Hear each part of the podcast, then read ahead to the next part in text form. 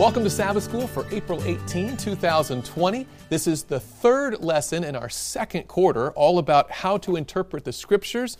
We have a very exciting study today as we look at how Jesus and the early Christian leaders, the apostles, looked at Scripture, how they used Scripture and trusted Scripture, and all of that's going to be fantastic. But before we get into that uh, lesson study, we want to go have our mission program.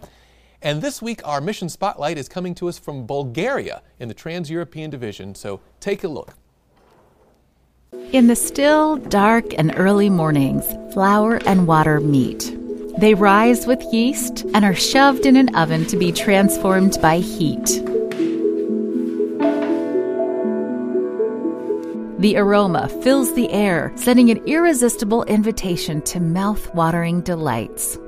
One by one, people come to order, to socialize, and laugh. Every day, people of all ages and different ethnicities line up at this bakery, eager to savor delicious bread.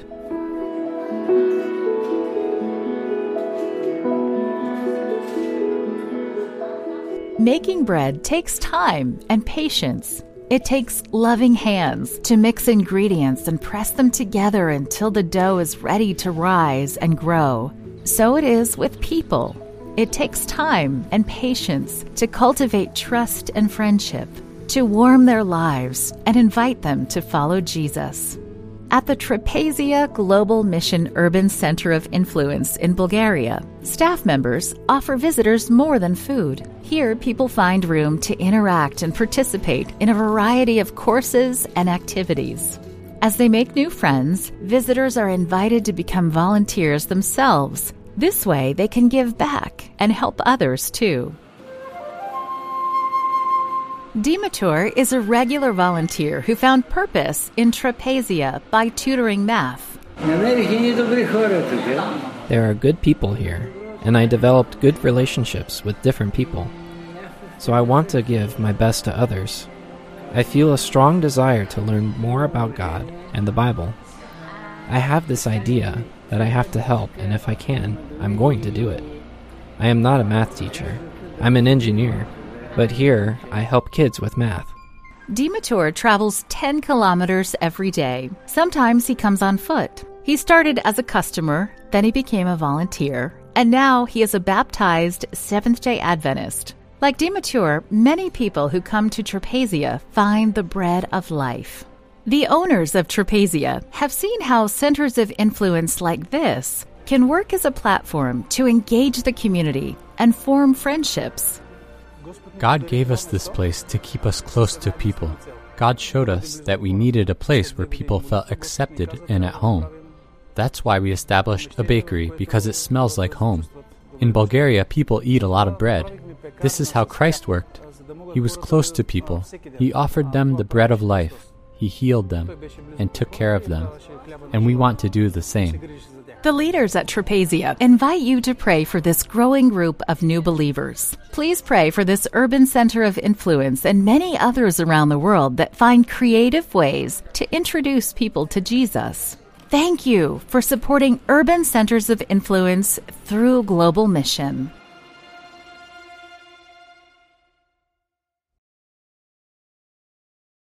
All right, so we saw that inspiring mission spotlight from Bulgaria. Some pretty creative stuff they're doing with that, uh, you know, center of influence. It's pretty creative. Maybe we can learn some lessons for that for our own territory.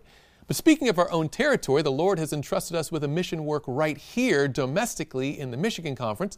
And I'm so happy that we have Pastor Chad Bernard is with us today, the youth director of the Michigan Conference. Yeah. Welcome to Sabbath School. Thank you. It's good to be here. Well, it is good to be here. It's fun. And, you know, typically the youth department is off doing all kinds of busy things, I assume, right? But what's what is the youth department? What does it cover, and who all's involved with it? And then we'll transition to what are you doing now? Yeah, great question. Um, well, I have a fantastic team. Excited to work with Pastor Craig Harris, and his focus has has and continues to be on Pathfinders. Okay. And we are blessed, I think, with no disrespect to anyone else, but one of the premier, uh, if not the premier Pathfinder director in, in the Amen. in the division. Yeah. I, I, just absolutely love him.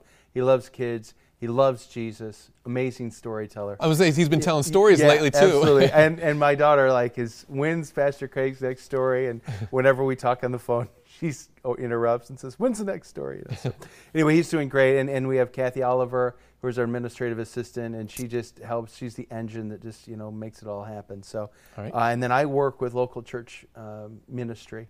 And so, yeah, absolutely. Their events are an important part of youth ministry, whether it's you know, uh, teen snow outing or field work or different types of initiatives and events. Those are those are important, but really our goal is and our desire has always been to strengthen the local church to help young people at that local church level to uh, work with uh, intergenerational ministry where they're, they're working with, with people of all ages and just passionate about knowing more about Jesus, sharing that with their community, and loving each other. So that's been a passion for the youth department. Okay, now let's talk a little bit more about that because uh, kind of alluded to in the last question, you kind of touched on it there, is that at least my perception has been, and maybe other people has too, that you know, youth is about events. You have Pathfinder camporees, you have snow outings, and those kinds of things. But right now, everything is kind of locked down and shut Sure. down. So, how in this crisis is youth ministry just kind of on pause right now? Yeah. Or waiting no. till the events can come up? Or what are you doing to adapt to these new times? Well, I think that that technology is playing a, a huge part that a lot of people just haven't uh, really tapped in, into before this point. I think also that um, a lot of people have had a negative view of technology because they only see the negative aspects of it. But one thing this pandemic has done is brought the positive pieces of technology. For instance, this program that we're on right now that Sure. we're able to broadcast on social media and different Yeah. websites. Um, God is using technology for His glory, and so what the youth department has has been doing. If you go to our you know our website misdayouth.org and you click on different opportunities on the on the homepage, you'll see the different events that we have. And so we have, um, for instance, on Mondays we call it the sevens, where we like yesterday. This is being recorded on a Tuesday, so Yeah. today is actually Trivia Tuesday, so we do that. But, Okay, uh, okay. Yesterday uh, on Monday we had the sevens, and we gave seven reasons why the Bible says that Jesus is coming very soon. Hmm. And so the young people come in, in in Zoom in the Zoom meeting using that technology, and we're able to have a dialogue and actually go through a chain reference Bible study. Okay. And at the end of that experience, the charge is now go find somebody online or phone, give them a phone call and share what you know so that you can get stronger in, in the Word of God. And so that's on Monday, Tuesdays. Wednesday, uh, Tuesdays is trivia, which we have a lot of fun with. Uh, Wednesdays we have a book club. Where we're studying the book Steps to Christ. Amen. And so uh, young people can get on the uh, on Zoom, and then we t- discuss the chapter and, and process our relationship with Jesus. Thursday is Fit Club. We actually have Vicki Griffin, who you know From our Health Ministries yes, department, Health, yeah. Health Ministries Department, and Shelley Ringstaff, who is, uh, Elder Ringstaff's wife And and, Community Services community Director, service yeah. director and and health aficionado. and so basically, what we have is it's a lot of fun. Um, young people get on Zoom, and so Shelly's doing the exercises, telling us what to do. Vicki's telling us why we should be doing these things and what it's doing to our brains and, and everything. And I and I'm just basically sweating and out of breath. and so, and then of course on on Sabbath we have our our, our weekly Sabbath school experience. So we're going through. We're actually going through um, inVerse quarterly, Yeah, yeah. and um, and how to know the will of God is, is the theme right now. And so having a great experience, and, and and we're seeing a lot of people coming online, families coming online, and we're able to interact. And you know, God is greater than any pandemic and any emergency, and and um, He's showing us how His message can still go forward. And to be, I got to be honest with you. I believe, and, and I'm being very vulnerable here, I believe that I'm closer to the youth now mm. than I was doing these events because sometimes, and I don't know if you can relate to this, mm. you can go to a major event and see a whole lot of people but connect with very few. Mm. Now, the Holy Spirit's going to do his job and he's going to do things in, in spite of us. Um, but as far as that connecting, that, that mentorship that can take place, that those those relationships, those are starting to happen. And I quite honestly, I think that's going to change the way we do ministry going forward. I'm I'm wanting that. I'm wanting more of that one-on-one uh, connection, fostering relationships, training them to do uh, to have those strong relationships at the local church level. So I, I, know it probably won't be as to the level it is currently because right. of the pandemic, but I hope to see that principle of, of, of more intentional connection one on one instead of big event, low touch, to use that term, mm-hmm, mm-hmm. Uh, experiences. Fascinating. So you you see this not only as an opportunity to adapt to our current circumstance, but maybe take some of those lessons that you're learning from technology use and mm-hmm. personal connection, and maybe interweave those into even when this thing comes back open again, which we don't know when or what that's going to look like, but take some of those lessons and apply them going forward. Fascinating. Absolutely. Mm-hmm. Fascinating. So, to summarize all this up, youth ministry is not done for right now. We're not waiting for everything to open up. There's yeah. stuff happening all the time. Mm-hmm. And if people want to get involved, what was the site again they can go to? Absolutely. It's misdayouth.org. Uh, you can go there. We also have social media sites, um, Facebook. You can go to at Mizda Youth or, or Mizda Youth on Facebook and on Instagram. And all of those things are communicating what's going on currently during the youth department. We'd love to have you join us. Uh, all of these experiences are free. You just need to, to connect with us online and download the appropriate um, programs, and, and we'd love to have you. Praise the Lord. Thanks so much for what you're doing, and we're looking forward to seeing all the young people in the Michigan Conference not only connect now, but in the future to be faithful to the Lord and do His work. Thank you. Awesome. Thank you. Now, we've seen our global work over in Bulgaria, some creative uh, center of influence work going on there. We've talked about the youth department's work across the Michigan Conference here in our own territory. But we still want to finish our mission program with that personal application. What can I be doing for the Lord at this time? And to help us with that today, we have another special guest. Brother Mike Bernard is the treasurer of the Michigan Conference, and we want to talk a little bit about finances, especially at this time, because you are probably well aware yes. that the economy is uncertain and uh, we're going through some fluctuation right now. And there might be some questions or concerns that people have about giving. So, for instance, sure. If people's personal income is adjusted, is this a time to rein in our tithes and offerings until the economy is on more steady footing? Sure. Um, it, those are there's two two areas in that question that I think we can focus on. One would okay. be the spending, Okay. You know, we as stewards, the Lord has given us, uh, you know, assets or whatever to, to be good stewards of. And absolutely, whatever He's given us to be a steward of, we need to make sure that we are spending it the way He would have us to. Okay. To when situations arise where we do need to curb the spending, we, we should be doing that mm-hmm. uh, because uh, that would be honoring Him. Now, the, the piece where we're talking about tithe and offerings, that is a different type of, of what the Lord has called us to do. I want to share a quote with you. Sure, sure. It is Counsels on Stewardship, page 15. It's a great book. If you want to learn about stewardship, there's a book specifically on it. Amen. The gold and the silver are the Lord's, and He could rain them from heaven if He chose. God planned the system of beneficence in order that man might become like his Creator benevolent and unselfish in character, and finally be a partaker with Christ of the eternal glorious reward. Mm. The Lord has given us the system of giving uh, through our through our return of tithe. That's His money. You sure. know, He says, you know, return unto me your tithe. That so I'm just I'm giving that back to Him. Okay. I'm just being faithful in that. So if if he is if, if, if circumstances change my financial perspective, then I'll have less to give. But uh, that he he's made you know made account for that because it's a percentage. So if mm-hmm. my income does go down, I'm still required to give 10%. So we don't I'm have like off that. months of tithing or something like that. We just consistently, as the Lord gives, we return steadily. Right. We just we give back to Him, and and then the, the offerings as well is just a, a representation of our love and, and, thankfulness for the Lord in mm-hmm. these times. Now, um, the beauty of it, He's given it to us to, to become more like Him. Mm. I mean, th- just like this, along with our health message, along with so many things that the Lord has given us to be faithful in, mm-hmm. when we're faithful, it it's only helps us. Mm. I mean, mm. it, it, it changes our character to be more like Him.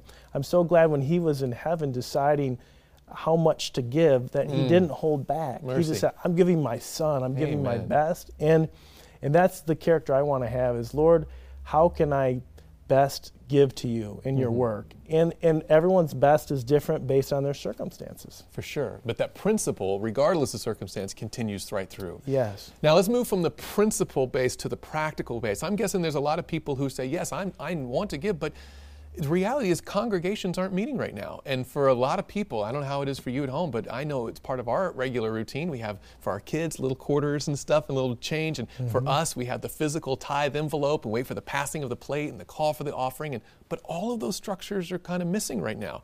How can people connect uh, with the church through tithes and offerings in the time when we're not actually meeting as local churches?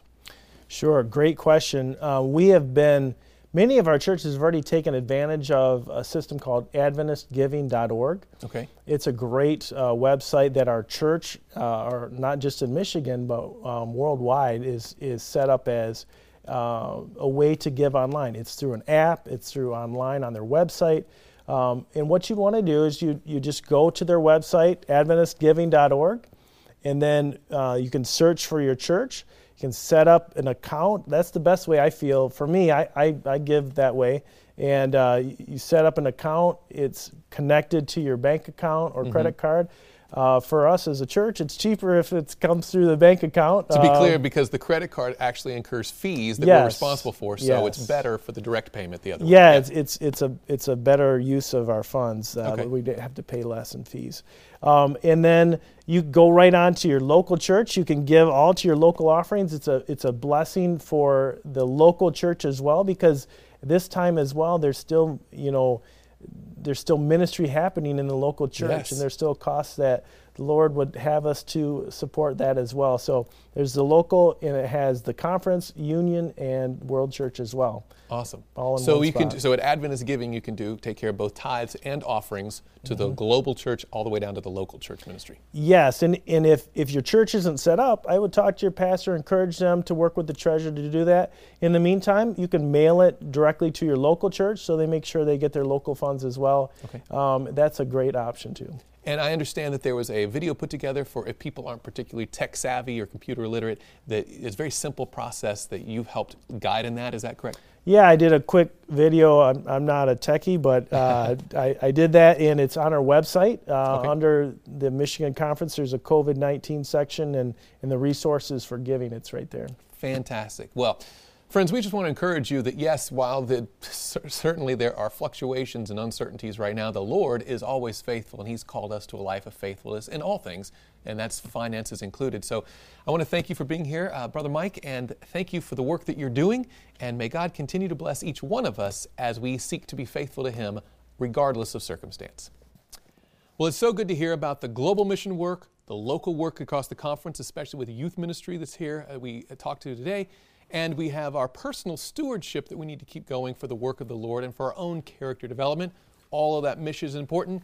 But when it comes to the Sabbath school, always that larger rock in the jar, the big foundation is going to be Bible study and prayer. So we've got an interesting lesson today. We want to begin, however, with a personal comment here about our Sabbath school teachers. You know, Mark and I have been reflecting on this lately about the, um, the essential role of the Sabbath school leaders in the local Yes. church. We have Sabbath school superintendents who put on those mission programs and coordinate all the different aspects of the Sabbath school council work. We have Sabbath school teachers, and you know they have to deal with different people and different d- demographics in the churches. You know, different levels of Bible knowledge, and there's a lot of variables there they have to manage. Yeah. And and lack of people. and lack of people Trying exactly so they're trying to recruit people to come and- they're trying to have good lesson programs they're going to have good uh, follow up through the week there's a lot that goes into a quality sabbath school program so we just want to affirm and thank all of our local congregation sabbath school leaders whether you're a superintendent whether you're a teacher whether you are some sort a secretary some sort of even just a participant who reads your sabbath school lesson and comes prepared to contribute to the discussion it is a wonderful contribution to the work of the church. We want to affirm that. Now, from time to time, we're going to say things about what we see in local churches and what we uh, encourage teachers to do or superintendents, how they should organize things. And it may sound a little bit like, man, they're always telling us to do this and do that. Well, the, the reality is that's exactly what we're trying to do because we want the same things that you want. We want good Sabbath school program. we Well, want quality the in every local church. Go ahead. Kameron, is that is that when we see something that may be able to stand some improvement, it's because we used to do it a certain way, Yeah. and wish that we knew back then some of the things we know now. So we're just trying to pass along some things, right. tips that have been helpful to us that will make the Sabbath school more engaging to Right. the Sabbath school student. And what we'd love to see is any church you go into across the Michigan Conference, if you walk into Sabbath school, it's going to be quality. People are going to be there, whether it's a large crowd or not. The goal is it's going to be a blessing to whoever shows up. And we want to contribute to that the only best way we know how. That's right. So that's what we're trying to do here. And today's contribution is actually, since we don't have a local congregations meeting, we're going to provide an entire Sabbath school study right here, right now. That's and right. uh, we're in the third lesson. Now, one thing go I want to plug one more thing that we have talked about already, but we're trying to model going through the lesson. However, if you or I were teaching a Sabbath school class, we'd be engaging the class, which we can't do as much here. You're not going to have hard to the do that in this interaction. format, yeah. And so this isn't exactly what we would do. Right. But as we, Lord willing, get out of this COVID crisis, these classes are going to transition into some training tips. And then we'll be able to highlight and model more of what we would do in a class setting Right. uh, where there are students to interact, ask questions, that kind of thing. So while we don't want people tuning in to Michigan SSPM f- continuously expecting a full Sabbath school program instead of their local ca- congregational study, Right. we do want to be a resource for Sabbath school superintendents, Sabbath school teachers, Sabbath school leaders, pastors, personal ministries workers, all of those things in our sphere of influence to say there's going to be good me- material, relevant resources, and helpful training so that we can make our local work even better than before. That's right. So, to this week's study, we got to Yes, move on because there's some good stuff today. Uh, the Absolutely. third lesson of the How to Interpret Scripture, second quarter, and we're talking about Jesus and the apostles' view of the Bible. Amen. So, before we do any study of God's Word, let's start with a word of prayer. Pastor Howard, can you lead yes. us in prayer? Let's pray. Okay. Heavenly Father, we are so thankful for your holy Sabbath day and the privilege we have of coming together and studying the Word in Sabbath school and experiencing the fellowship, even though, Lord, it's not as we typically would in a local Sabbath school setting. At the same time, it's encouraging to know that across the world, you, your faithful people are studying uh, this very lesson and becoming more confident and grounded in the Scriptures and the hope that the Scriptures present in Jesus Christ. Now, Father, I pray that the Spirit of truth that you've promised us would guide us into an understanding of the truth, not just theoretical, Lord, but practical, uh, because we pray it in the name of Jesus and for his sake. Amen. Amen. All right, so we shall I take out our lessons and see what we have here this week? Yes, and as we mentioned last week, you Oh, and I have been putting together an outline as we've studied the lesson, and we draw out the points. Mm-hmm. And this, you'll see the link on the bottom of the screen, or you can go to our Michigan SSPM website and go to the resources page, and you'll find these little guides. Not that you have to use a guide like this, but it will give, especially you teachers, an idea of maybe some ways to organize the lesson when you teach it. Absolutely, and we're going to be referring to that today. Yes. Uh, but it draws from the lesson quarterly, which they all have in their hands, of course. And this week, the topic is Jesus and the apostles' view of the Bible. Right. So, to, to quickly recap, this entire quarter is about how to interpret Scripture. How do we relate to this book in this day? That's right. And one of the ways we can learn how to do that is see how other people have done it throughout history. Well, Jesus and the week, apostles we being talked foremost. about the position that we as a church, Seventh day Adventist Church, hold regarding Scripture. That, Mm-hmm. as the Apostle Paul said, all Scripture is given by inspiration of God, and we believe in the full inspiration of Scripture. Yes. That it is reliable and trustworthy and relevant and what have you. So the follow-up question is: Is that how Jesus viewed the Scripture? Right. Is that how the apostles viewed the Scripture? Or are we coming up with our own private Special way of interpretation exactly, yeah, exactly. of viewing the Scripture? Well, uh, I wanted to start, and, and I don't know if you want to read this or we want, but just maybe this first paragraph, it gives some introductory Yes. thoughts. Uh, why don't I just go ahead? We got Yes. it here. This is uh, uh, page 22 of the regular edition here. It says on uh, Sabbath afternoon's opening remarks Unfortunately, in this postmodern age, the Bible has been largely reinterpreted through the lens of a philosophy that questions both its inspiration and its authority. In fact, the Bible is seen as merely the idea of the ideas of human beings living in a relatively primitive culture who couldn't possibly understand the world as we do today. At the same time, the supernatural element has been either downplayed or even removed from the picture, turning the Bible into a document that, now listen carefully, I, I love this part, instead of being God's view of humanity, has become humanity's view of God. Hmm. So when people look at the scripture now, they're not necessarily looking at it as God speaking to me, but me reinterpreting it to help me understand who God is and kind of paints God into a corner, right? And the result is that for many, the Bible has become largely irrelevant in an age of Darwinian thinking and modern philosophy. However, we completely reject that position. Amen. Amen. So, as Seventh day Adventist Bible believing Christians, we can't view the Bible as just other literature. Right. And one of the reasons is we've already seen that the Bible doesn't present itself that way. right. You know, what it's talking about here in the lesson, and our viewers may or may not be aware of the term or, or acquainted with the term higher criticism. And higher criticism is really an umbrella term um, for a skeptical view of Scripture. Um, there's terms like, uh, uh, um, I'm thinking historical critical and well, the biblical grammatical. yeah, and there are different yeah. variations of, but higher criticism is that viewpoint where it's interesting and ironic. Even last week, we quoted from an atheist evolutionary biologist Yes. Who said regarding um, evidences that in science that might point to God that we can't allow a divine foot in the door, Mm-hmm. that they had an a priori or that is a prior commitment to materialism. And materialism is just a belief that you can't have supernatural. Right. It's got to be all explainable by And that devotion to materialism changes how they look at right. all evidence. But what Right. we're reading here is there are professed Christian scholars who really are materialists. Mm. They weed out at the at the you know there's a spectrum of of viewpoints when it comes to higher criticism, but at the far end there's no belief in the supernatural. Right. You know, there wasn't a flood. Jesus didn't raise from the dead. there was no virgin birth, etc. This is what this is highlighting, and again, that's that's what is termed higher criticism, and it really. Um, I think our viewers would be surprised how much of the Christian world today n- takes that higher critical view of Scripture. Right. And maybe not fully rejecting the, but there's Right. definitely an idea of, well, I mean, their science was off and their history was off and their, their culture was off, their society is off. So those elements will reinterpret, well, now all of a sudden, I am changing the scripture to meet my standards of what I understand, either science right. or reason or, philo- and that's a form of higher criticism. Yes, and it's become very prevalent today, but it was it's been around for a while. Mm-hmm. And here's a statement from the book Acts of the Apostles, page 474. You'll see this on the screen. It says, As in the days of the apostles, men tried by tradition and philosophy to destroy faith in the scriptures, so today. To many, the Bible is as a lamp without oil mm. because they have turned their minds into channels of speculative belief that bring misunderstanding and confusion.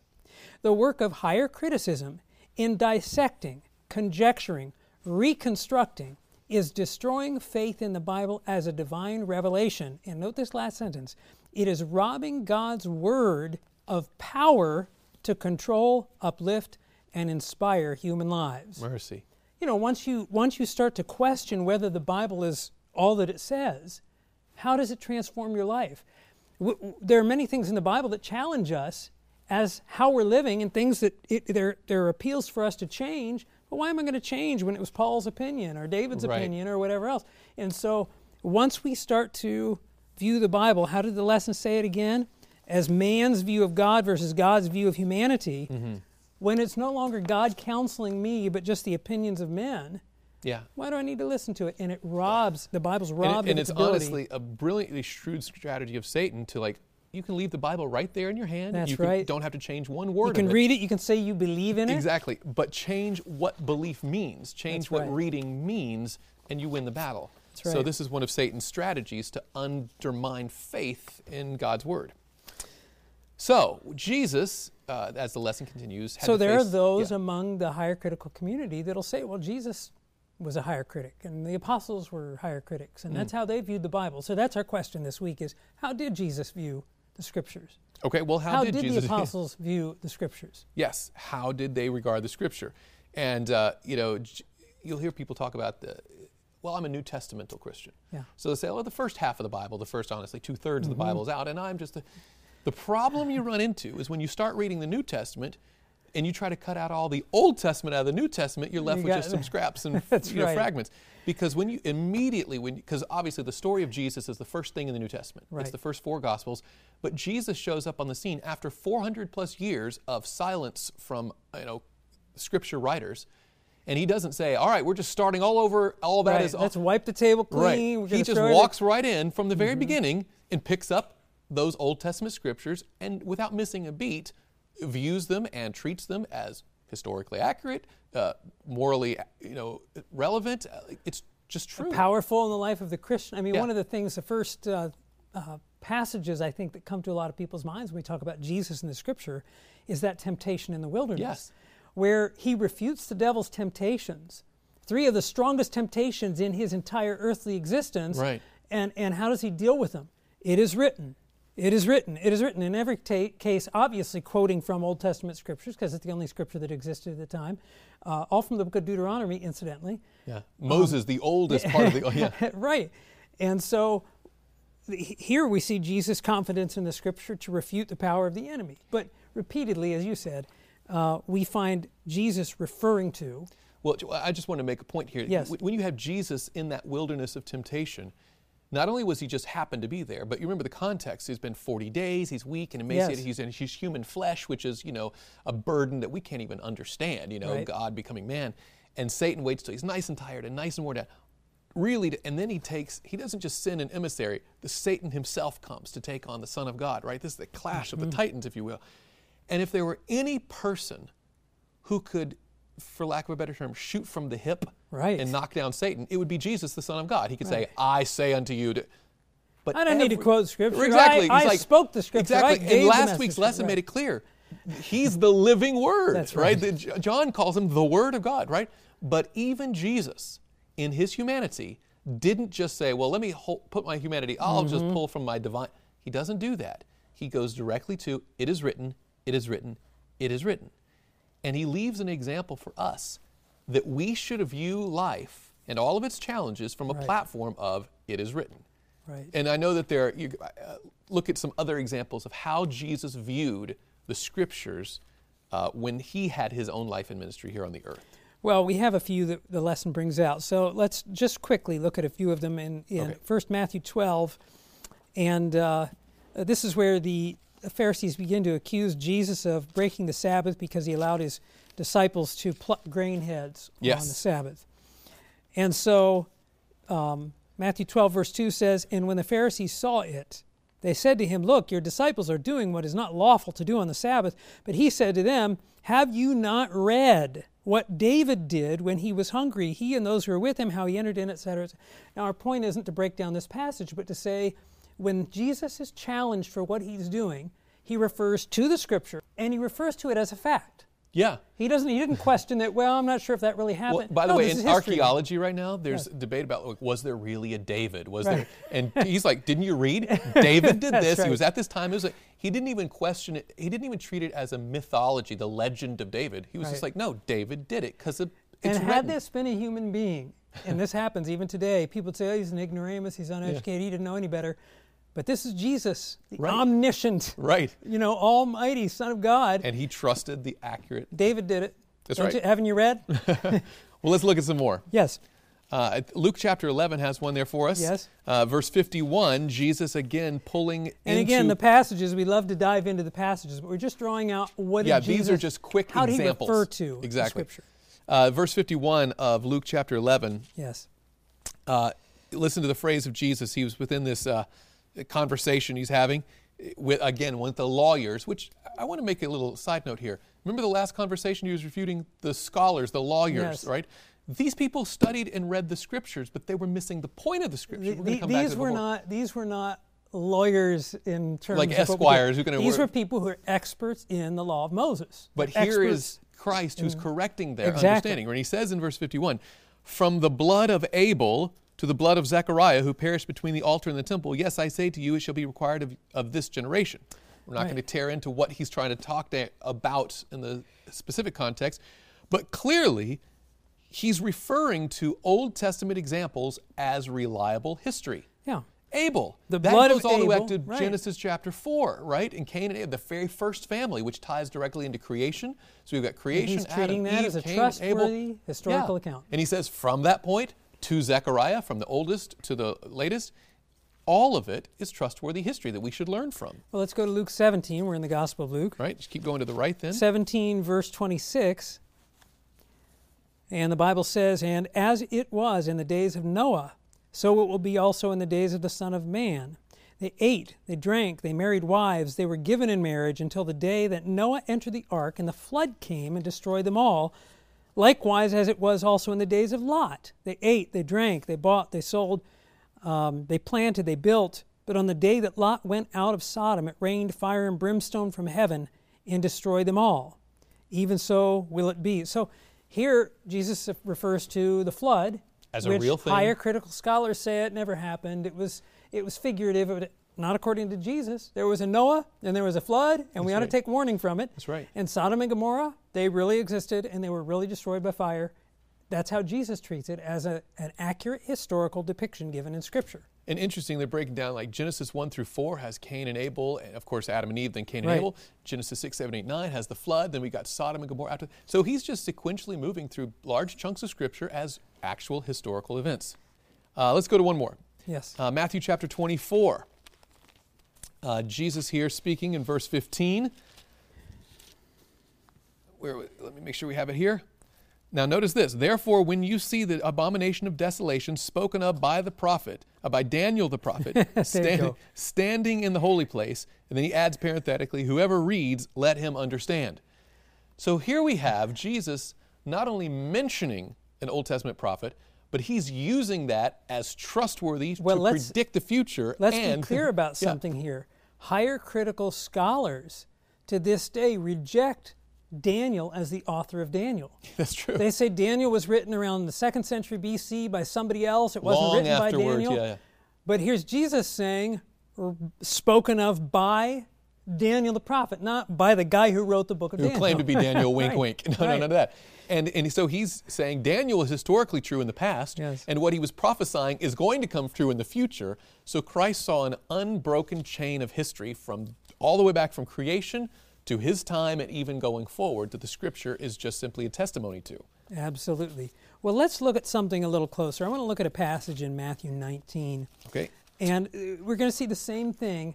Uh, what we're finding here is that Jesus fully believed in the authority of Scripture, the authenticity of Scripture, the trustworthiness, the historical accuracy, and even the relevance of Scripture. And this passage really, I think, exemplifies that. Um, we're going to Matthew 19, and starting in verse 3, the Bible says, The Pharisees also came to him, testing him, and saying to him, Is it lawful for a man to divorce his wife for just any reason? And he answered and said to them, Have you not read that he who made them at the beginning made them male and female? Now that's it's already packed right there with what he Right. said. And said, For this reason a man shall leave his father and mother and be joined to his wife, and the two shall become one flesh. So then they are no longer two, but one flesh. Therefore, what God has joined together, let not man separate. They said to him, Why then did Moses command to give a certificate of divorce and to put her away? Now, can we pause right here for a second and Yes. notice what they're trying to do? They're going to the scripture for their Bible study, if you That's will, right. And Christ, because they're they have a question. Moses gave this, and they're trying to trap Jesus in Right. a, an apparent inconsistency or make it so Right. he can't answer. And so they bring The up the Bible this, contradicts itself. exactly. And boy, if you don't hear that these days, Oh, yeah. right? And so they're saying, well, Moses said this. Now, what do you do with that, Jesus? And Jesus starts with, well, let's just go back to the beginning. And he walks through the creation account, right? Mm-hmm. And then they're about to come back, verse 7. Then Yeah. they said to him, Why then, if what you're saying, Jesus, is true, why then did Moses command to give a certificate of divorce and to put her away? And so they're trying to say, I know the creation story says this, but Moses said that. Therefore, nothing can be trustworthy. We have to reinterpret it. We have to make our own. And we hear that so many times today. Mm-hmm. One part of it's outdated and we got to get rid exactly, of it, etc. Exactly. But how did Jesus handle that? Well, it's interesting. Of course, Jesus goes on and says, uh, verse 8, He said to them, Moses, because of the hardness of your hearts, permitted you to divorce your wives, but from the beginning it was not so. Which is, there's a principle there that is so incredible that God, in His mercy, allowed you Right. to go your own stubborn way, but he had a higher ideal. Now, what's interesting about this, there's so much we could say, but there's several things that catch my attention. First of all, he affirms the creation account Absolutely. of Genesis. Have you not read that he who made them at the beginning made them male and female? Now, notice what he goes on to say. Have you not read that he who made them, verse 5, mm-hmm. said, quote, For this reason a man shall leave. So now he's quoting the one who made man and male and female in the beginning, but he's quoting scripture. Mm-hmm. So Jesus attests that scripture, even though it was written by Moses, it wasn't Moses said, yeah. he said. Capital. H, the one Yeah. who created said. So he attests to the Genesis account. He attests that God was the author. that it wasn't just. Moses' take on things, it was God That's right. speaking, right? And then when they want to bring up an apparent contradiction, Jesus basically says, You're not uh, understanding the purpose behind it. And what Jesus does is he shows Right. that it's harmonious. There isn't a discrepancy. You see an apparent discrepancy, but it's not a discrepancy at all. And he explains it. In fact, he explains it in a way that applies to his audience here and now. So he shows not only does he believe in the historical accuracy of Scripture, but the relevance of Scripture to us right. now. Because they were dealing with a problem like, Right. what should we do in light of this contradiction? Apparently so. And Christ says, first of all, you're not reading it right, so there shouldn't be a contradiction. And when you read it correctly, it still applies to your life today. Well, one of the one of the passages the Bible or the lesson brings out is in Matthew 22, where Jesus told the religious leaders, "You do err, neither knowing the Scriptures nor the power of God." And think of what an insult that must have felt like for a scholar, right? To be told, oh, your problem is you don't know Scripture. Mm-hmm. Right. And his issue, I don't believe that Jesus was saying, because for instance, you look at several examples. You know what's don't- yeah. interesting is they did know the Right. letter of Scripture. Exactly. That's the point. Is he's saying you can quote because I'm thinking of the time. Uh, there's many times where Jesus was trying to be entrapped by tricky little Yes. questions and whatnot, and a lawyer or a scholar or a scribe would come up to Jesus and ask him and test him. The Bible say to ask him to test him, and um, you know the parable of the. Um, uh, of the Good Samaritan. Yes. You know, the guy comes up and he says, Well, who is my neighbor? Right. Right. But before he asked that question, he said, What must I do to inherit eternal life? And Jesus says, Well, what is written in the scripture? Yes. And the guy answers correctly, not just a good answer. He Yeah. says, Love your neighbor, I mean, love the Lord your God with all your heart, and love your neighbor as yourself. We're actually getting into that a little bit. Okay, and, and my point is that there were people who knew the Bible, Yes. but still we're not making the right application of it. That's because of something. It wasn't because the Bible was unclear. I believe it's because the Bible is so clear, they just don't like where that clarity leads. It was just a book of trivia to them. Yeah. A book of facts. Right, facts and figures. And, you know, the Bible even tells us in James chapter 2 mm-hmm. that even the demons believe. That's right. You know, you know, I think back But it the, doesn't do anything for them. Exactly. And they what? What's their response? They, They tremble. tremble. They know it's true, but it's still not going to save them, right? Right. And when Jesus ran into those demoniacs, you know, the story is told in several different gospels, but uh, they would come up and when in, in Matthew's account, just two verses early, I believe it's chapter 8, verse 27, uh, his disciples, after he calms the wind and the rain, they're saying, Who can this man be? He can Mm-hmm. have. Two verses later, the demoniacs, the demons from those men, Right. come up and say, Who are you, you son of God? Right. they, they're not questioning his identity, but they say, Have you come here to torment us before the time? Right. They know who Jesus is. They trust that the Word of God is true, but it doesn't save them. These scribes and lawyers were looking at the Bible as just a, a course of study, uh, something to be, you know, it didn't, it didn't change their hearts. It didn't transform their character. And that's when Jesus said, You don't understand the Scripture or the power of God. The power comes from the transformative power of the Holy Spirit to mold us into a different person altogether. And they hadn't experienced that. Right. And no wonder they couldn't connect the dots. They weren't seeing it spiritually. Anyway, right. I got we got to keep going, but it's just a, it's, it's fascinating to me. Well, you were touching on the story, I think this is the story you were touching on in the Gospel of Luke. And so we're going to transition in thought a little bit. We see Jesus has confidence in the scripture's authenticity, historical you know, uh, accuracy, relevance, etc.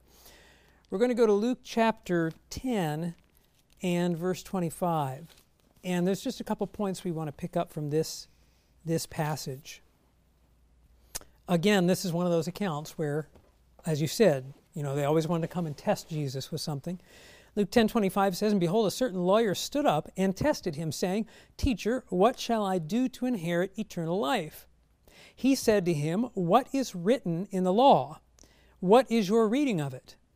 So he answered and said, You shall love the Lord your God with all your heart, with all your soul, with all your strength, and with all your mind, and your neighbor as yourself. And he said to him, You have answered rightly. Do this, and you will live. Mm. Now, this, again, there's just Loaded so with stuff, much in this passage. First of all, somebody comes. How easy would it have been for Jesus to say, a guy asked him a question and say, Well, this is what I, this is what I say. Yeah. You know, hey, what's the answer here? Let me tell you what the answer is. I'm the Messiah. I'm the Son of God. Mm-hmm. Here's the answer. Yeah. And you know it's going to be right. But he says, what's written in the law? And then he asks, what's your reading of it? How do you read it? Yeah. What's your understanding? What's your interpretation, we would say today? Uh-huh. And so what's interesting is, first thing he does is he points back. The man wants to know the difference between something that's what's right and wrong. How do I know what's right? Go back to the law. Yeah. the Torah, the writings of Moses, the go back and, and, and what's written there. So the man gives the answer, and then Jesus says, You have answered rightly, Yeah. which implies you Well, can answer wrongly. Exactly. There is such a thing as a wrong answer when it comes to Bible Not, questions. not, sure. not in higher criticism. It, today there are people like, Well, you know, I mean, you know, everybody's a little bit right. Not to Jesus. Mm. He clearly he he asks the question, "How are you reading it?" And then the man says, "Well, this is how I read it," and says, "Good, you gave the right answer," which He didn't implies just say there's a a wrong good answer. answer, That's or right. the wrong. He said that is the answer. and right then he said, "Do this, and you will live." In other words, there's a right answer, and if you go by the right answer, that leads to eternal life. But if you give the wrong answer in your reading of Scripture, if you Hmm. come to the wrong interpretation, there is no eternal life, So there is a according to Jesus. Right, ex- according to Jesus, like I'm just saying.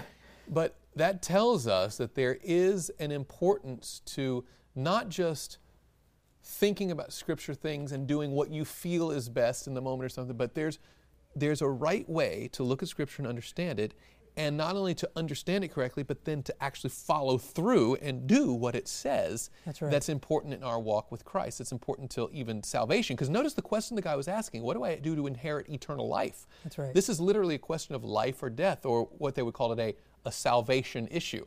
He was asking about life and death, and Christ says, There's a right answer. Number one, you got the answer right. And number two, now go and do it. And um, to me, that's, I think we're going to get into this a little later in the lesson, but there's an importance in that. Not just knowing the facts and figures of Scripture is important Yes. that, that you actually have to do what it says because what's immediate in that same in that same uh, story the very next thing in fact he says but look at verse 29 but he comma Yes. wanting to justify himself Right. because when jesus said go and do it this man by the way right. jesus didn't just quote the scripture he asked him to quote the scripture That's so the man right. demonstrated he knew the facts and figures he could put these passages together and get the right answer and he said good good answer good on you now go do it and that go and do part was the part that tripped him up That's right. and he said, wanting to justify, who is my neighbor? As if to say, if only I could figure out who my neighbor is, I'd be happy to do it. I just, it's, it's too deep, it's too hard. And so he tells the story of the Good Samaritan, right? Right. And he tries to break this down, the principle back. But then at the end of it, he says, now, whose neighbor, right? Now go and do. It, it always goes back for Jesus to, now that you have the correct understanding, go and do, it. Do it. Right. and that's where a lot of people, I think, get tripped up, my, my- myself included. A lot of times when I do something wrong, it's not because I just couldn't figure out what the right thing. I asked the Lord, and He just couldn't clar- clarify Yeah. it for me. I know what I'm doing is wrong, and I just don't want to do what's right. Sometimes it just gets real fuzzy when it comes down to something I want to do. Exactly. Now, it's like, the Lord, you're not so really saying you unclear." don't want me to do this thing, right? Yeah, that's exactly what happened in this one. Well, something else in this passage is, uh, you know, there's a lot of discussion among Christians, uh, a dispensational idea that, that you know, there's Mm-hmm. Now, Old Testament, New Testament. I'm a New Testament Christian. You mentioned this already. I'm Yeah. not an Old Testament Christian. Jesus, when he quotes, when, when rather when this man quotes, Jesus says, "What's written in the law?" The man's response is from Leviticus and Deuteronomy, two of Right. the oldest books in the Bible. Moses writing, right? yeah. Certainly written over 1,500 years ago or 1,500 years thereabouts certainly couldn't be relevant 1500 years later but jesus asks him what's your reading of it what's written in law and when the man gives the answer jesus said you answered rightly jesus has full confidence let me rephrase it because we've said this already jesus is not a dispensationalist he doesn't believe old testament was for then mm. but not for now. This man, when he quotes the Old Testament, Jesus says that's a right answer. Do it. What, you mean do it? 1,500 years later, I should still be doing it? Yes. Jesus consistently affirmed Old Testament teachings. I think sometimes people get tripped up in typology, where certainly the animal sacrifices were a type that met their anti type In in, Christ, in right. Christ's death on the cross. And so that does away with the need of sacrifices, but it doesn't do away with all the instruction of the Old like, Testament. now I don't have to honor my mother and my father. Now I can go ahead and kill. And it, he's like, no, those Right. not at all. And and it doesn't undo the history that was Right. just as accurate. You know, the cross doesn't deno- you know undermine the flood or anything. Well, I think that's going to become clear in our lesson uh, as we as we go on. In fact, I'd like to move on to, um, to me, one of the most powerful. You know, we see, and we've just taken a little thumbnail sketch view of Jesus' confidence in Scriptures all through his ministry. Yeah. he's pointing to the Scriptures. But to me, one of the most powerful examples is found in the Gospel of Luke, chapter 24. Yes, And yes. it's the journey on the road to Emmaus with two disciples. Now, I have to give the setting for this. that is one of my You know, favorite stories. Go oh, ahead. this is after the crucifixion and resurrection of Jesus. His disciples believe he's died, but they don't believe he's risen again. Mm-hmm. And so there's two disciples that are walking on the road from Jerusalem to Emmaus, I believe about a seven mile journey. That's right. And they're having this conversation together, and they're all discouraged because Jesus, the one who all their hopes were centered in, is dead as far as they know. Mm-hmm. Jesus shows up and walks with them, but he disguises himself. He, in, in other words, he hold, withholds, he's not wearing a disguise, but he doesn't reveal himself, and so they don't know his identity. So they just think he's a stranger, and he begins to talk to them about this. Right. And there's just some things in this. In fact, um, we're going to pick up in verse 13. And so, uh, Kameron, I'll start in verse 13. I'll Okay. read to verse 20, and then you can pick up in verse 21 to 27. Uh, I think that'll give us a good setting Okay. here. Verse 13 Now, behold, two of them, to the disciples of Jesus, were traveling that same day to a village called Emmaus, which was seven miles from Jerusalem, and they talked together of all these things which had happened. So it was, while they conversed and reasoned, that Jesus himself drew near and went with them, but their eyes were restrained, so they did not know him. And he said to them, What kind of conversation is this that you have with one another as you walk and are sad? Then the one whose name was Cleopas answered and said to him, Are you the only stranger in Jerusalem? And have you not known the things which happened there in these days? And he said to them, What things? So they said to him, The things concerning Jesus of Nazareth, who was a prophet, mighty in deed and word before God and all the people, and how the chief priests and our uh, uh, rulers delivered him to be condemned to death and crucified him. But, it continues, we were hoping that it was he who was going to redeem Israel. Indeed, besides all this, today is the third day since these things happened. Yes, and certain women of our company who arrived at the tomb early astonished us. When they did not only find, they did not find his body, they came saying that they had also seen a vision of angels who said he was alive. And certain of those who were with us went to the tomb and found it just as the women had said, but him they did not see. Then he said to them, O foolish ones, and slow of heart to believe in all that the prophets have spoken. Ought not the Christ to have suffered these things and to enter into his glory? And beginning at Moses and all the prophets, he expounded to them in all the scriptures the things concerning himself. You know, you've had that question perhaps asked to you where people are like, if you could hear any sermon from Bible times, Yeah. you'd be in any place, what sermon would you love to hear? I would have loved to This hear Yeah. Jesus go through the entire Old Testament scriptures and demonstrate everything that had just happened with, with his crucifixion and death from the scriptures. all right, Powerful. well, let's use a little logic here, Mark. Yes, Let's say that there you are, you're Jesus. yes. You have already conquered sin, you've already conquered the grave, you're resurrected, you're glorified, you're, you're done. It is finished. And now you're just trying to affirm your poor, disheartened Yes. believers that you truly are real, right? And you're exactly what you claim to be. And you're walking along with them, and they're questioning the reality of the whole claim. They're, they're really discouraged. Wouldn't the simplest way to fix it just be like, well, I've got good news. It's me, you know, and just, but notice that the way Well, Jesus even, comes even to them. stepping, broadening that out a little bit, even beyond this account, if you were to ask the question, you know, there's an unbeliever, and you want to prove the existence of God, if you could do anything or you could have God do anything, what would it be? Hmm. Wouldn't it be a miracle? We'd be like. Yeah. oh, if God would, ju- Lord, just, do- you know, show him an angel, Yeah. have him dazzling in front of him or something like that. Right. So Jesus could have done anything. Yes, he could have done anything. To affirm their faith. Right. But instead, he number one calls them foolish. he says, "Oh, foolish ones." And the reason they're being foolish is because they have allowed disbelief to come in when the scriptures have said otherwise. That's right. He says, "Oh, foolish ones, and slow in heart to believe in all that the prophets have spoken." Their discouragement came from their their lack of faith and lack of confidence in the reliability of scripture. And, and I don't want to cut you off, but I want to say he still hasn't revealed himself. No. He's not, oh, fools and so forth. I'm Jesus, and why don't you. Right now, he's still a stranger to them, Right. and he it, purposefully. Yes, in that concealed position, he then opens the scripture, beginning at Moses, which of course is Genesis, Right. Exodus, Leviticus, all the way through, and all that the prophets have spoken. He gave them a Bible study from scripture on the identity, the mission, the message of Christ to demonstrate that the one you knew and believed in. You don't realize is walking with you now, Yes. right? But that one is exactly what the scripture outlined. You should have confidence, not because Ought I'm him, but because the it says Christ so. to have done. Shouldn't this stuff have happened? He's saying, This like, you why are you surprised by this. this? Is exactly what. Scripture said would happen. Now it's interesting. Now I don't. We don't have time to get into the rest of the story, you know. But Jesus then does reveal himself eventually, and it's only for a moment. Apparently, he Yes. in the breaking of the bread, they recognize, and I have to imagine he smiled and winked and then disappeared, right? But then they go to the question. Let's go to verse uh, thirty. Uh, 32. After Jesus revealed and then disappeared, it said, And they said to one another, Did not our heart burn within us while, now watch this, he talked with us on the road and while he opened the scriptures to us?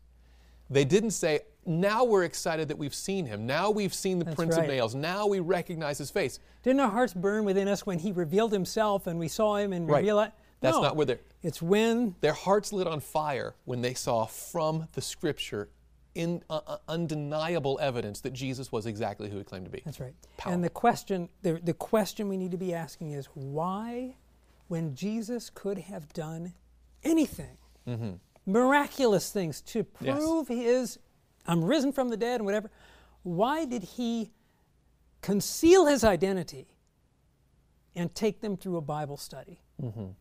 Except that he wanted his New Testament church. Here's the thing that, that I need to say Go ahead. our senses are not reliable. Now, how many times have you felt a certain way that, mm. or, or even thought you saw something or whatever, or thought you heard something? Our senses are not reliable. Mm. But the Word of God is always reliable. And Jesus mm. knew his disciples would encounter any number of things, but the Word of God would stand forever. And he wanted them not to base their confidence on even what they could see that he could show them, even what they could feel and elated emotions and whatever else. Right. But in spite of their discouragement, he wanted them to anchor their hope in the scripture. That was that was the most important thing for Jesus that he could do for them there. I mean, Mm. Well, this is what the story is telling us. The apostles would have the same, and we're about to move into this. Yes. When they viewed Scripture, yes, they had the personal experience of seeing, touching, being around, listening Right. to Jesus, but they did not base the "you should trust us because we saw." No, They're saying, don't- "Praise the Lord that we saw," but there is that what, what Peter would call the more sure word of prophecy, even Yes. more sure than your own personal experience. That's right. Is the trustworthiness of the written word? That's right. And and so we don't have the account of every single disciple here. Sure. But we do have the approach of Christ, which leads us to believe that this was his methodology with every disciple. Well, In other look- words, yeah. it wasn't just these two. Right. We see that Christ had a, an intense desire and purpose to establish the faith of his disciples on the scripture. And we're going to see that as Exactly. we look at the New Testament Because church. then Jesus leaves shortly after That's this right. Emmaus, right? And now the church is left in human hands, of course, guided by the Holy Spirit, but they Yes. had a mentor and a model in Jesus Christ. That's right. And so he begins, you know, with the it is written testimony in the wilderness. He ends with the road to Emmaus, and he's very much centering everything he preaches and does on this reliance of the word. So when we go to the New Testament, well, we're already in the New Testament, but the continuation in the New Testament in the book of Acts and onward, we see those same disciples and apostles now leading this Christian movement, and they do the very thing that Jesus did, built it on the Word. Yeah, and I want to share one other passage. Well, Sure. in the same passage, as we build into that, you read verse 27 of, of Luke 24, where it says, "The beginning at the Moses and the prophets, he expounded in all Yes. the prophets, he expounded to them in all the scriptures the things concerning himself." And then again in verse 44, in the words of Jesus, it says, "Then he said to them, These are the words which I spoke to you while I was still with you, that all things must be fulfilled which were written in the law of Moses and the prophets and the Psalms concerning me." So again, he, he affirms all the scripture and he affirms that this was his teaching with them while he was with them. And one of the la- very next verse, one of the last gifts he gives them, and he opened their understanding that they might comprehend the Scripture. Mm. Amen. So the way that Christ viewed Scripture and built his ministry, he then not only exemplifies that, but then entrusts it to his apostles and said, "The way I've taught you, you now." Build a church in my name on these principles. That's and that's exactly as the rest of Scripture unfolds, exactly what we see happen. That's right. So we come into the, the apostles, and we could refer back to last week. One of the passages from last week, in fact, the last couple weeks, I think, was 2 Timothy 3 16 and Sure. 17, where the apostle Paul says, All, All Scripture." is given by. Well, right before that, in verse 15, Paul's in that passage, he's talking to Timothy, which was a young apprentice minister. Mm-hmm. And he tells Timothy that the scriptures, Timothy, make you uh, have made you wise unto salvation, or are able to make you wise unto salvation. And then he follows up with all scripture is inspired of God. So Mm-hmm. we see from the Apostle Paul's teaching already, we've seen from his teaching, that he believed that all the scriptures were given by inspiration of God Mm-hmm. and were profitable for doctrine, proof, correction, and instruction in righteousness. Right, Right. that the man of God may be complete. And give us every wisdom that we need That's for exactly salvation. right. They are the key to eternal life, literally. Now, in Acts chapter 2, let's turn there because Yes. Mm. as, we, as we talk about the New Testament church, there's probably nothing more quintessential to a New Testamental believer's uh, understanding of the church than the day of Pentecost. That's right. And, you know, and when you even use the term Pentecostal these days, Right. we- you will hear immediately pictures come in your mind about like demonstrative worship and music and faith Right. healing and all speaking in tongues. And what I find fascinating is, and I'll say this in churches, I'll say, friends, we need to be more Pentecostal. Mm-hmm. Not one amen usually, you know, because what they think is, you know, all the things I just listed out. We're going to Right. be speaking in tongues, holy roller, all this kind of stuff. But when you go to- Superficial, external. Right. But when you go to the, the book of Acts and you read what actually happened on the day of Pentecost, for instance, there's no mention of music at all on the day of Pentecost. They might have sung some hymns, but it didn't make the biblical record. Right. There was no faith healings. The speaking in tongues were specifically listed out what languages they spoke. They were earthly, regular languages. Right, languages. they all below, uh, Right. all understood, not So languages they what didn't. made the day of Pentecost so powerful? If it wasn't the music, wasn't the healings, it wasn't the spe- Right. well, it was this sermon that Peter preaches, imbued by the power of the Holy Spirit for sure. But when you go to Acts chapter 2, you'll notice that that sermon that Peter preaches is only 26 verses long, but 13 of them, exactly half of them, are direct quotes from Old Testament scripture. Right. He goes from the Psalms, he goes to the prophets, and he outlines who Jesus is and what his ministry was supposed to entail, just like Jesus did on the road mm-hmm. to Emmaus.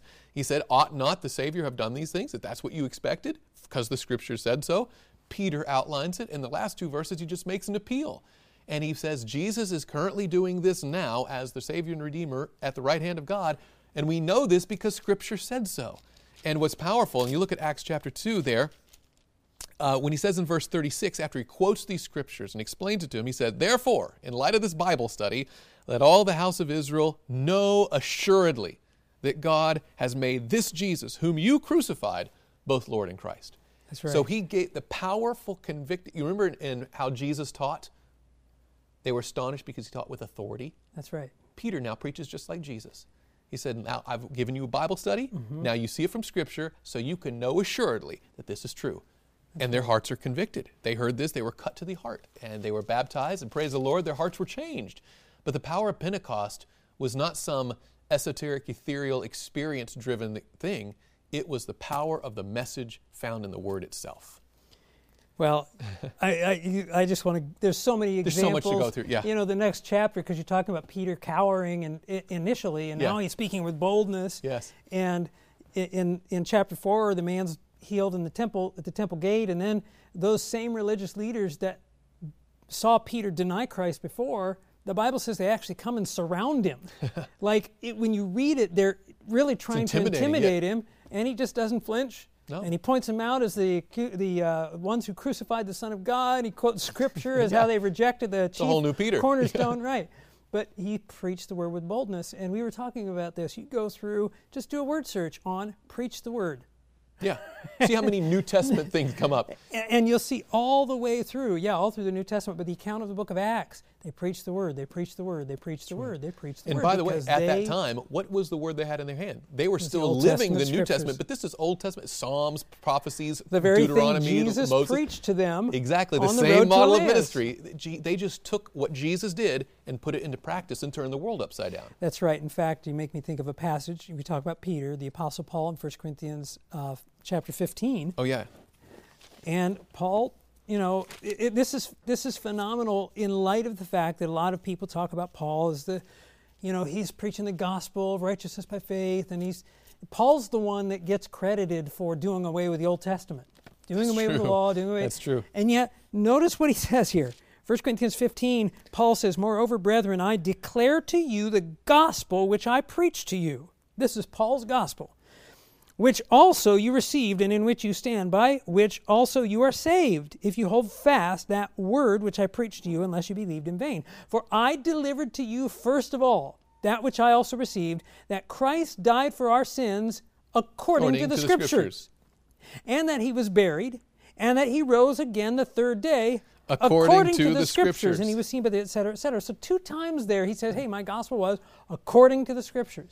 Right. We see Peter preaching according to the scriptures. We see throughout the New Testament accounts, they preach the word, they preach the word, they preach the word. You don't get around the fact Mm. that these disciples of Christ, the apostles, were as firmly grounded in the word of God as Jesus, their master, taught them to be and as he was himself. Mercy. And that what it's I mean the consistency of the Bible in this and if we take Jesus as our pr- ultimate example of course and the apostles who followed in his footsteps we should take that same approach to the scripture today. That's Let's right. understand what it says in the plainest terms and do it and we'll be saved. That's right. And- Straightforward. And, and, it makes me think of that passage that we just read, and it says, He opened their understanding, what you just read in, in Mm-hmm. Luke, that they might understand the scriptures. We need to be seeking that the Lord would open our understanding. We can read the Bible like the Pharisees did. We can read the Bible like those men who wanted to test Jesus. And he said, How do you, you know, what's written in the law? How, what's your What's your understanding of it? What's your reading of it? uh, God forbid our reading of it would be that faithless or, faithless or skeptical reading of it. Mercy. Well, we need to come to a close today, but there's Yes. a couple of, of, of inspired quotes here that really put in perspective what we've been talking, dealing with. Yes. Uh, the first one is from Signs of the Time, March 27, 1884. I think it was included in the lesson study as Yes. well. Uh, but it says here Men consider themselves wiser than the Word of God, wiser even than God. And instead of planting their feet on the immovable foundation and bringing everything to the test of God's Word, they test that Word by their own ideas of science and nature. And if it seems not to agree with their scientific ideas, it is discarded as unworthy of credence. Now, or we could probably say they're cultural or societal Right. or philosophical or whatever science be. And I like what it says here. It seems not to agree. Right. It's not that if it doesn't. My mind can't comprehend, it must Right. not be. Exactly. and she continues, thus the great standard, which is the Word of God, the Yes. standard by which to test doctrines and characters is set aside for human standards.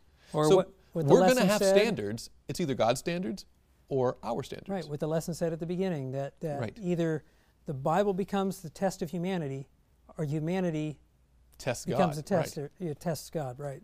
And then she adds, This is as Satan designed it should be. You Mm-hmm. know, Satan doesn't want to take, obviously, he'd be happy to see every Bible and every, you know, eh, wipe it from, but he has ingeniously, even, even within the Christian church sometimes, allowed people to have the Bible in their hand, read the words, and with their false reading of it, and their clouded cultural or scientific or whatever their presupposition is, discredit it so it doesn't make the final application in the heart that it was intended to do. Well, and an unfortunate byproduct of that is for a lot of lay people, they get confused by that. Yes. And they say, ah, well, I'm, I'm lost in all this theological jargon. I don't even, I'm just going to focus on my relationship with Jesus. I'm not going to study. I'm not that much of a scholar. And, and they get away from the, or they, they, they start to get the idea that it really doesn't matter so much that I know what Scripture says as Right. long as I As long as I pray, believe or have a good relation, whatever that means. Yeah. And uh, so, this last statement we're going to share from Great Controversy, it makes this point. It is impossible for us, with the Bible within our reach, to honor God by erroneous opinions. That is, error. In other words, yeah.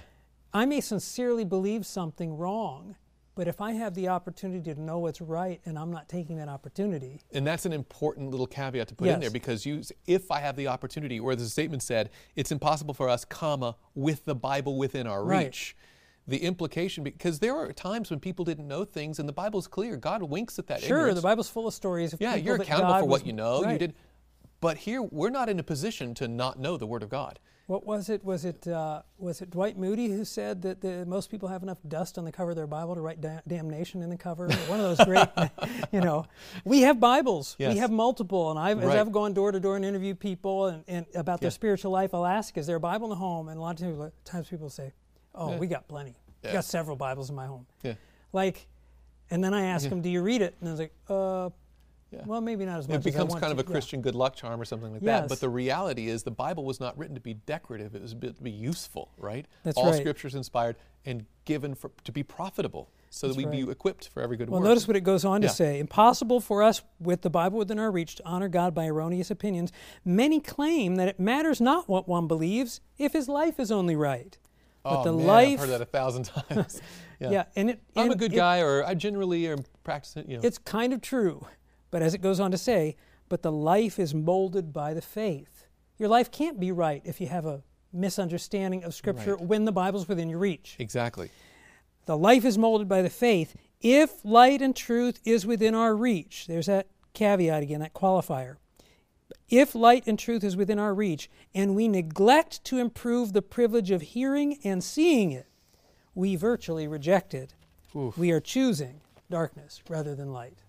Which, by the way, that's a phrase lifted from John chapter 3 when the interview Yes. with Nicodemus. This is the condemnation. Light has come into the world, but men preferred darkness. They chose darkness over light because their deeds were evil. They just didn't want to go. I don't think that a, in a lot of times, especially in our context where there's preaching available and there's Bibles in hand, that the reason people don't follow the Word of God isn't because they know it. That's right. It's because they choose not to know it. They don't want to know because they know it's going to lead somewhere that's going to contradict a pet habit or something. They just don't want to be part of it. But you notice in that statement that Mrs. White ties neglect to reject. That if we practice a lifestyle of neglecting to study the Word of God, it is essentially or will culminate in an outright rejection of the Word of God. Yes. If I could know it and I choose not to, that's willful ignorance. It's not just uh, ignorance that God can wink at. He said, I've been trying to talk, you just didn't want to listen. because I'm typically just prioritizing other things above it. That's right. So, one of the lessons we can take away of the many things we could draw from this week's lesson is not only should we trust the Bible and know that it's reliable and accurate and it's a good, you know, solid biblical divine book, but we got to read it. We got to Mm-hmm. Right. follow it. We got to actually let it change us. That's right. And one of the things we've talked about in the middle of this COVID crisis is that God is, as much as He does not will these tragedies to happen, yet He permits things like this to happen to help us to realize the frailty of this world That's so true. and to turn our attention to the heavenly world. And of all times, what a time for us to get back into Scripture, Mercy. to, to, to take hold of the promises of Scripture, to believe them Mm-hmm. like Jesus did, like the apostles did, and, and to anchor our hope in the Word of God. So true. Friends, we want to challenge you to be back in the Word of God, not just a habit, but as a lifestyle, as a part of our existence as Christians in this world, because we see that this world is shaky, but soon and very soon Jesus has come again, and we want to be ready for that day. Let's close with a word of prayer. Heavenly Father, thank you so much for the opportunity to know you through a study of your Word. Lord, help us to, yes, be familiar with the stories and the facts and the figures, but more importantly, Lord, let, let the information go to transformation. Let this cutting Word of God do its work in our heart. Let us become more like Jesus. Let us trust and have the faith of Jesus. We know that difficult times are prophesied to come, but we want to not just make it to the second coming, we want to make it through the second coming. We want to be ready for Jesus. So, Lord, let us be familiar with His Word. Let, it hide it, let us hide it in our hearts. We might not sin against you. And when Jesus comes, and that day is soon, we can say, Lo, this is our God. We have waited for him, and he will save us. We pray all of this in Jesus' name.